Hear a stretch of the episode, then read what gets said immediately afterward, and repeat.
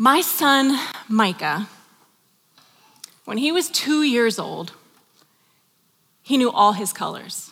I mean, not even just the normal colors, he knew colors like chartreuse and indigo and burgundy and mauve. Like, we were like, man, this kid is a genius.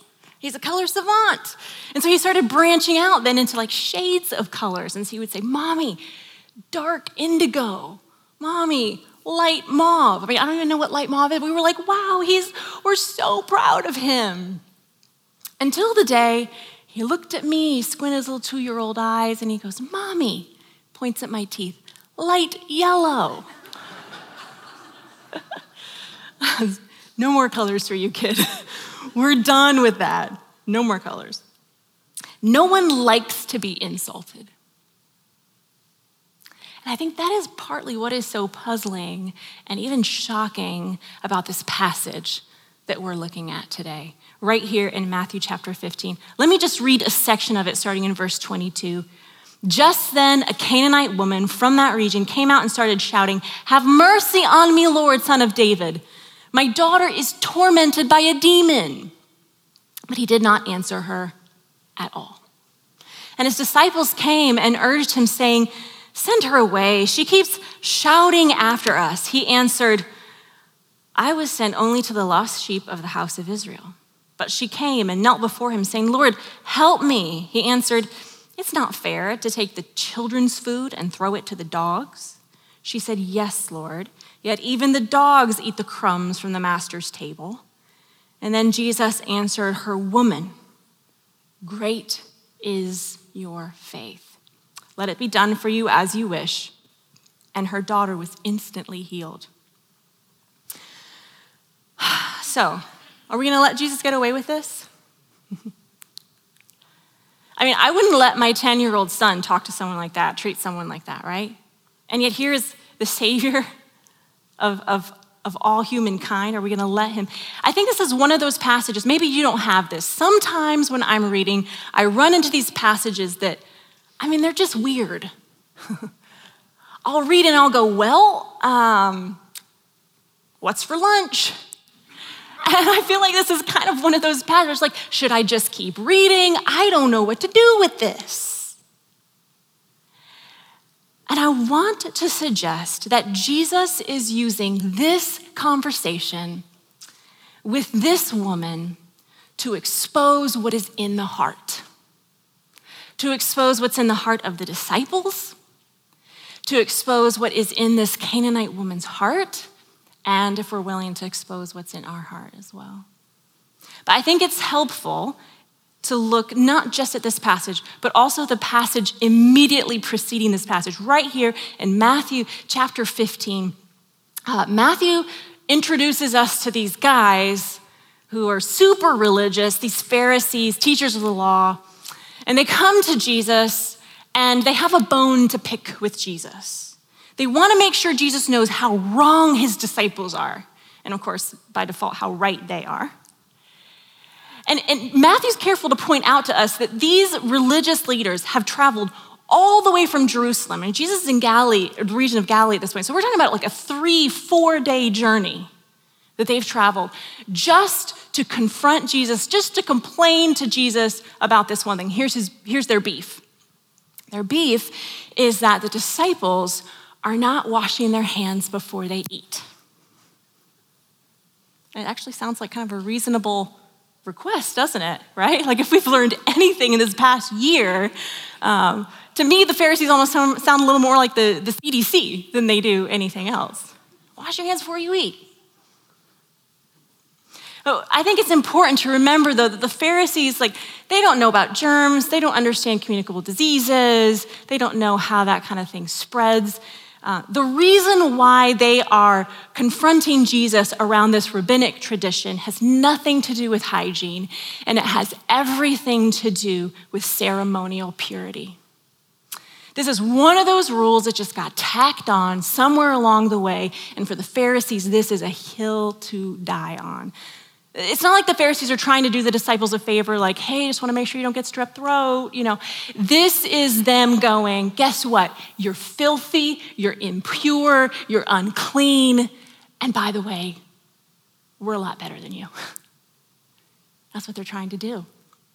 And I love what Jesus does here if you read this passage. Jesus basically steps up and he gives these Pharisees a verbal spanking. It's like one of those mic drop moments for Jesus.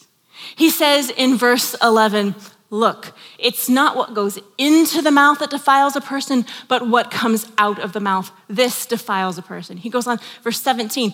Do you not see that whatever goes into the mouth passes into the stomach and is expelled, but what comes out of the mouth proceeds from the heart?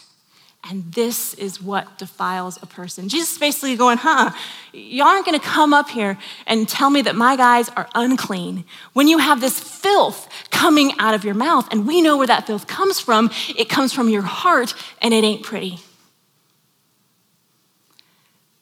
Can you imagine what the disciples are doing right now? You know that moment when you are pretty sure you're gonna get in trouble?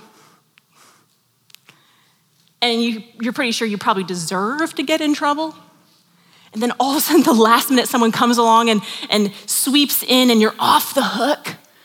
Like disciples are probably over in the corner doing this little dance of vindication, like, that's right, Jesus, you tell them. Those, you know, those Pharisees, they think they're so high and mighty. They think they're so much better than everyone else. Put them in their place. They're probably over like, yeah. I imagine them walking away from this exchange going, man, that's right. That's right. We're not the unclean ones. They're the unclean ones. Those Pharisees, they just don't get it. Only as we keep reading, we see that it's, it's not just the Pharisees who don't get it. The disciples don't get it. Sometimes we don't get it either. So Jesus is not just, as we keep reading, we'll see that Jesus isn't just calling out the Pharisees and calling out their judgment and their pride, but he goes on to call out the disciples, to call out their elitism, their, their um, you know, their pride, their self-righteousness. And he does that for us too. Um, how many of you guys are coffee drinkers? I love coffee. Uh, Pastor Steve's not here today, right? So I'm gonna I'm gonna pick on him for a minute. He can't defend himself. Imagine for me that Pastor Steve ran up on this stage, shoved me for no reason, and I spill my coffee. Probably because I, you know, said something about the Detroit Lions or something like that. I don't know. because they're terrible. so, why did I spill my coffee? Why did I spill my coffee? I think we want to say that I spilled my coffee because Pastor Steve has anger issues. He doesn't, I'm just kidding. But the real reason I spilled my coffee is because I had coffee in my cup. If I'd had tea in my cup, I would have spilled tea. If I had had water in my cup, I would have spilled water because whatever is in my cup is what spills out. Whatever is in my heart is what spills out. And this is really what Jesus is getting at here. When he says in verse 11, Look, it's not what goes into the mouth that defiles a person, it's what comes out of the mouth. This is what defiles a person. So, what, what Jesus goes on to do here is yes, he's pointed out the dark heartedness of these Pharisees, but he's turning his attention to the disciples. And he's going to provide a real life example, an opportunity for them to see what is actually in their heart, to jostle their cups, so to speak, and see what comes out. Because here's the thing we're real good at pointing out all of the judgment and the pride and the self righteousness and the ugly hearts of other people. It's a lot harder sometimes for us to see that in our own hearts, isn't it? So Matthew tells us that this woman comes to them. She comes to them. She's a Canaanite woman. And so we know that she's a Gentile. And any good Jew would want to have nothing to do with her. She's a Gentile, she's a woman. And these disciples are good Jews. At least today they are. I mean, they probably, I think they're kind of in the pinnacle right here of being good Jews because they're flying high on this encounter they just had with the Pharisees. I mean, these religious leaders who traveled all the way from Jerusalem to talk to Jesus, they watched Jesus put them in their place and defend the, defend the disciples, and they're probably going, That's right. Like, they're probably going, Man, like, we're going places. Our stock is going up. We're hitting the big time, Jesus. And they're kind of flying high. And then all of a sudden, this Canaanite woman comes and they want to go, Man, she's filthy. She's unclean. She's impure. Not seeing that this is exactly what the Pharisees had just done with them like a day earlier. And so Jesus is going, All right, y'all, you really don't get it, do you? And so he uses this as a teachable moment. And I, I, love the way that Jesus does this. He, he employs this ancient wisdom, and it's a kind of wisdom that we've seen in scripture before. It goes all the way back to Solomon, the wisest man who ever lived, King Solomon. Maybe you remember the story. There were two mothers that came, that came to Solomon, and they were fighting over whose they had, they had a baby, and they're both saying, This is my baby, no, it's my baby. Only one of them was lying. Because that night, in the middle of the night, she had rolled over on her child, and that child had smothered to death. And by the time she woke up and she realized it, the child was dead. So, real sneaky like, she took that baby and she switched places with this other mother's child. And by the time that mother woke up and she saw this baby, but she's a mom, like she knows this is not my child. And so here they are in front of King Solomon both saying this child is theirs. King Solomon does this thing. He turns the tables on them. He says, All right, tell you what, let's cut the baby in half. Half can go to this mother, half to the other mother, problem solved. Only the mother, who's the real mother, goes, No, no, no, it's okay, she can have my child. And in that moment, every single person in the room knew exactly who the real mother was. There's no inquisition, there's no trial, there's no detaining of witnesses, just this ancient wisdom turning the tables in such a way that what is in their heart spills out. He jostled their cups just enough. And this is the same kind of wisdom that Jesus uses right here. It's interesting. She comes to him, and Jesus does exactly what the disciples would have expected him to do, exactly what his culture would have expected him to do. He ignores her. Only she keeps going and she keeps getting louder and louder until finally the, the disciples come to Jesus, like, Will you please send her away? Jesus is jostling their cup. Do you see what's coming out? Do you see what's coming out of their hearts? Only they don't see it. They really don't. They don't get it. Because everyone around them and everyone back home and everyone they grew up with like justifies that same response. They feel completely justified in their judgment because they're like, well, that's what everybody else says. Listen carefully. When we surround ourselves with people who look like us, who talk like us, who think like us, who vote like us, who live like us. It's a breeding ground for this kind of pride and judgment and arrogance and self righteousness to flourish. Where in your life are you surrounding yourself with meaningful relationships with people who are markedly different than you are? Okay, so Jesus is employing this ancient wisdom, and he does a second thing that the disciples would have totally expected him to do. First, he ignored, now he insults her. He says, I'm busy dealing with the lost children of Israel. It's not right to take bread away from the children and feed it to the dogs. Now, I know that Jesus uses a diminutive form of dogs there. It's kind of like saying puppies, but like, can, can we just agree that I don't think he meant it as a compliment? Remember that uh, dance of vindication the disciples were doing when Jesus was putting the Pharisees in their place, where they were like, That's right, Jesus. Man, I, I imagine those disciples are doing that same dance of vindication right now. They're like, that's right, Jesus. You put her in her place, you tell her how it is. Only she comes back again. And she says, Yes, but even, even the dogs eat the scraps that fall from the master's table. And this is it, guys. This is the moment. This is where Jesus does it. He's been jostling their cups, he's been jostling their hearts for a while now. And this is the moment where he turns the tables on them, where he says something absolutely shocking. He says, Oh, woman, your faith is great. Some translations say, Oh, woman, your faith is something else. I love that. But can you imagine the disciples in this moment?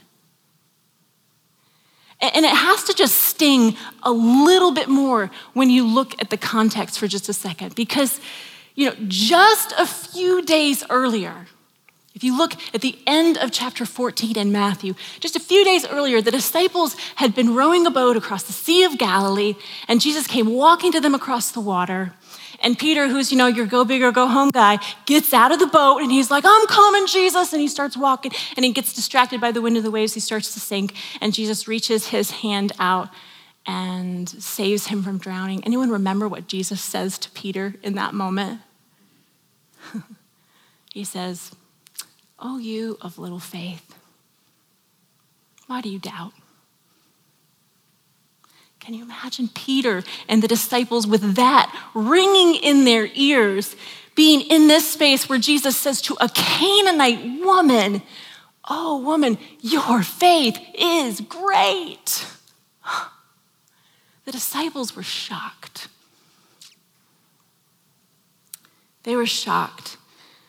It's the same surprise that we feel when we ask the manager, ask for the manager, and a woman comes out, or when we meet the boyfriend they've been talking about for months, and he has a different color skin than we expected.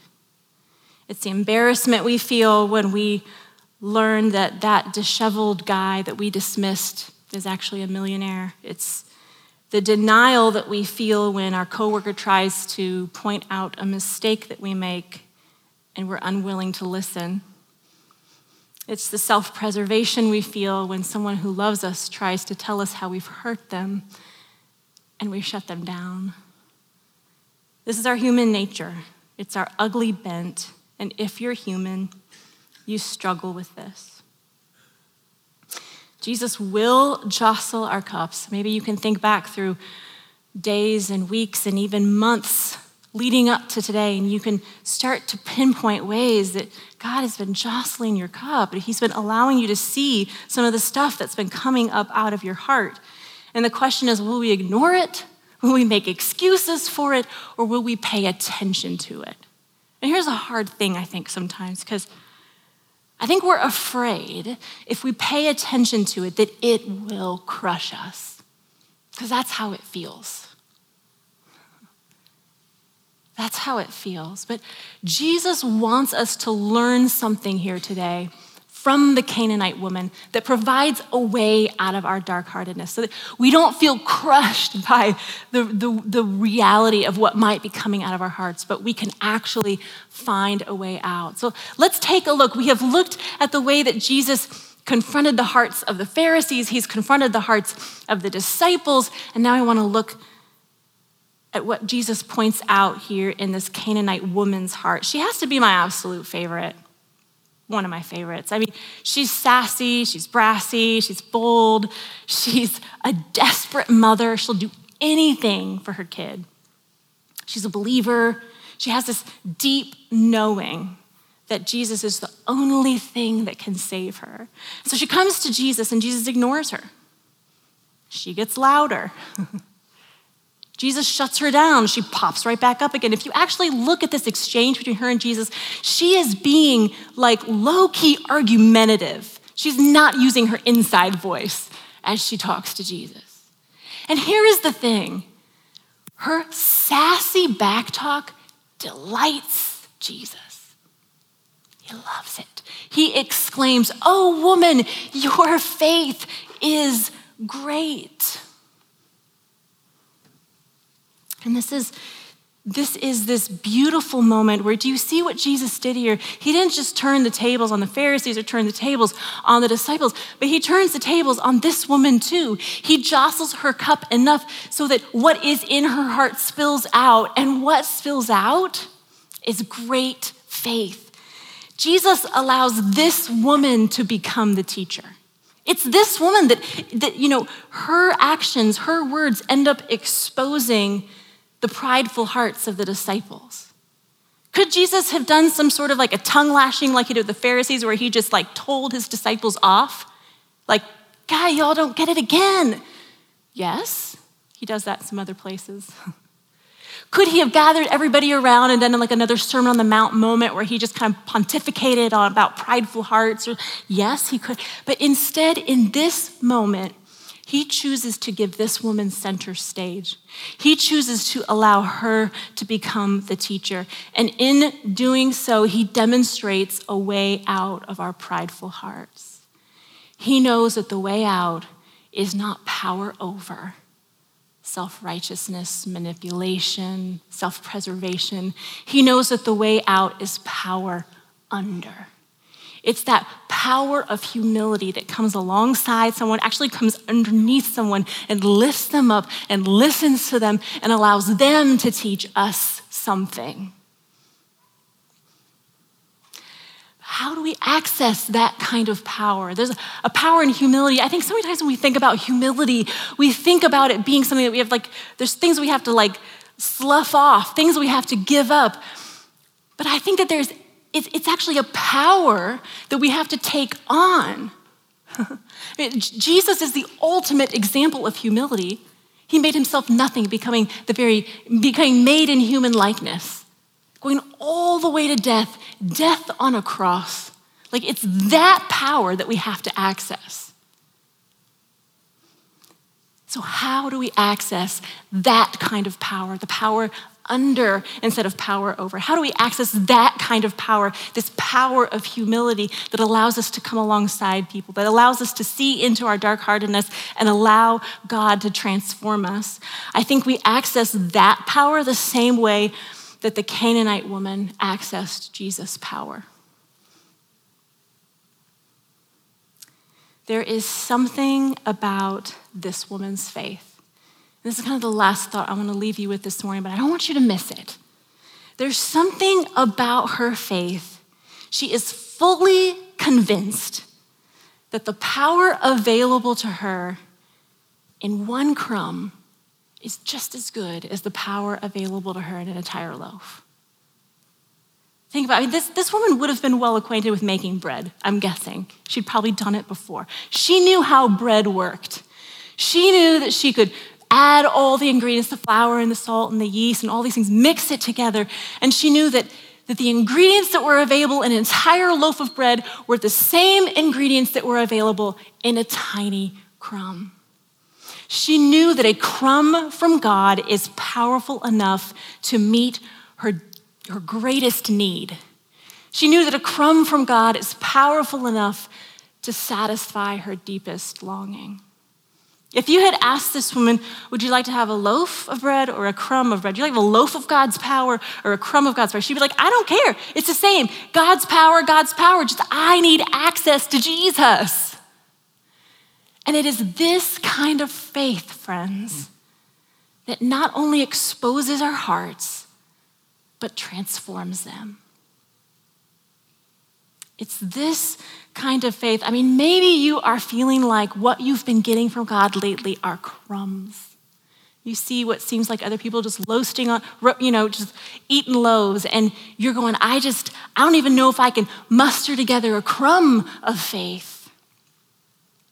And I want you to know this morning that whether it's a loaf or a crumb, it is the same power to heal, it is the same power to restore it is the same power to forgive, it's the same power to transform, it's the same power to make us humble.